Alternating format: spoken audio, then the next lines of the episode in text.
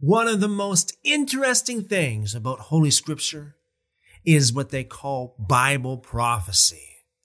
Prophecy of the end times, the last days. What does God say in Scripture about our future? We know that God knows our future. And God also tells us our future. Let's read Amos chapter 3, verse 7. It reads, Surely the Lord God does nothing unless he reveals his secret to his servants, the prophets. God delights in showing you the future. He delights in showing you what he is about to do. One of these things that he has shown us is in Revelation chapter 13. Revelation chapter 13, verse 16 and 17 says this And he causes all, both small and great, rich and poor, free and slave, to receive a mark on their right hand or on their foreheads, and that no one may buy or sell except one who has the mark or the name of the beast or the number of his name. He here is speaking of the devil.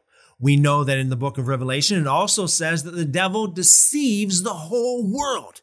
Can you imagine being so good at deceiving people that you deceive the whole world? So another thing we see here is that John here, when he wrote the book of Revelation, he didn't quite see it very clearly. He, qu- he couldn't quite understand it. He said it's a mark in the right hand or in the forehead. It is the mark of the beast or his name or the number of his name. But one thing he makes very clear, and that is that you will not be able to buy or sell unless you have that mark. Now, I first started studying this scripture way back in 1991 when I first heard about it. And like me, I know many of you you heard about the whole theory about it being a chip in the right hand. In this RFID chip, you just scan it at the supermarket and that chip would be basically used to buy and sell anything. Now, it sounds really good. It sounds feasible. And I believed that for many, many years. But in the light of what's going on in the world today, I now believe that the mark of the beast is actually invisible. I now believe that the mark of the beast ties right in very, very well with cancel culture. What is the mark of the beast? Is it a chip? Is it a visible mark on your right hand or on your forehead? Is it something so physical, so literal, so real worldish? You need to understand that the scriptures also talk about the opposite to the mark of the beast, and that is the mark of God. We read about it in Ezekiel chapter 9. So let's read Ezekiel chapter 9, verses 2, 3, and 4. Now, in context here, Ezekiel is speaking about a vision that he had. And suddenly six men came from the direction of the upper gate, which faces north, each with a battle axe in his hand. One man among them was clothed with linen and had a writer's inkhorn at his side. They went in and stood beside the bronze altar. Now the glory of the God of Israel had gone up from the cherub where it had been to the threshold of the temple. And he called to the man clothed with linen, who had the writer's inkhorn at his side. And the Lord said to him, Go through the midst of the city through the midst of Jerusalem and put a mark on the foreheads of the men who sigh and cry over all the abominations that are done within it. Now, a few things here we need to realize. That is, number one, it talks about men. But in this context, in this visionary context, it's actually angels. There are many times throughout the scriptures the angels appeared like men. Remember Abraham when the three angels came to him and they were actually men. Lot, his nephew, in the, in the cities of Sodom and Gomorrah, when the angels of God came down to Lot, they appeared as men. They were men. Another clue that we know that Ezekiel is talking about an angel here is that this man is clothed with linen. Now we read in Daniel chapter 10 about a vision of a great and mighty angel, like the Son of God. And he too was like a man clothed in linen.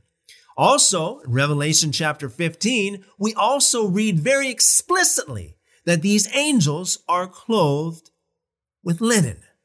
So in the context of the whole entirety of scripture, we know here that Ezekiel is talking about angels. These angels, for the most part, are invisible. So we have invisible spiritual entities here that are writing on people's foreheads, putting a mark on their forehead. It's not the mark of the beast.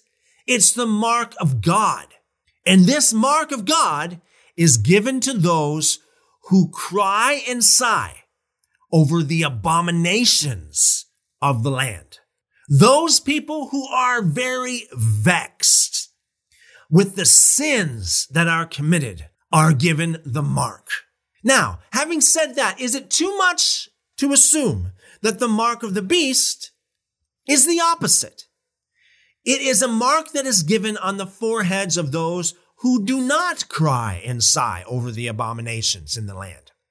A mark given to those who are not vexed over the abominable sins in the land. A mark given to those who, God forbid, even promote the abominations in the land. And much like the mark of God, the mark of the beast would also be invisible, given by spiritual entities something that the human eye, the natural human eye, could not see. And if that is the case, we see this happening right now before our very eyes in what they call cancel culture. If you do not agree with the narrative, if you go against the narrative, if you refuse to go with the flow, then they will target your business. They will do everything they can to cancel you so that you would not be able to do business, so that you would not be able to buy and sell. Now think about this for a minute. If the mark of the beast is indeed a microchip or some other material thing or something visible, well, not everybody is going to be receiving it because a lot of people believe that the mark is going to be a chip or some other visible mark. But it would be easy for the devil to deceive people to receive a mark that's invisible, a mark given to the businesses and to the people who accept the abominations, who even go with the flow, or God forbid, even promote it. Therefore, that would make this prophecy about the mark of the beast easy to fulfill today. Don't go with the flow. Resist the devil. Resist sin. Don't go with the world. Go with God.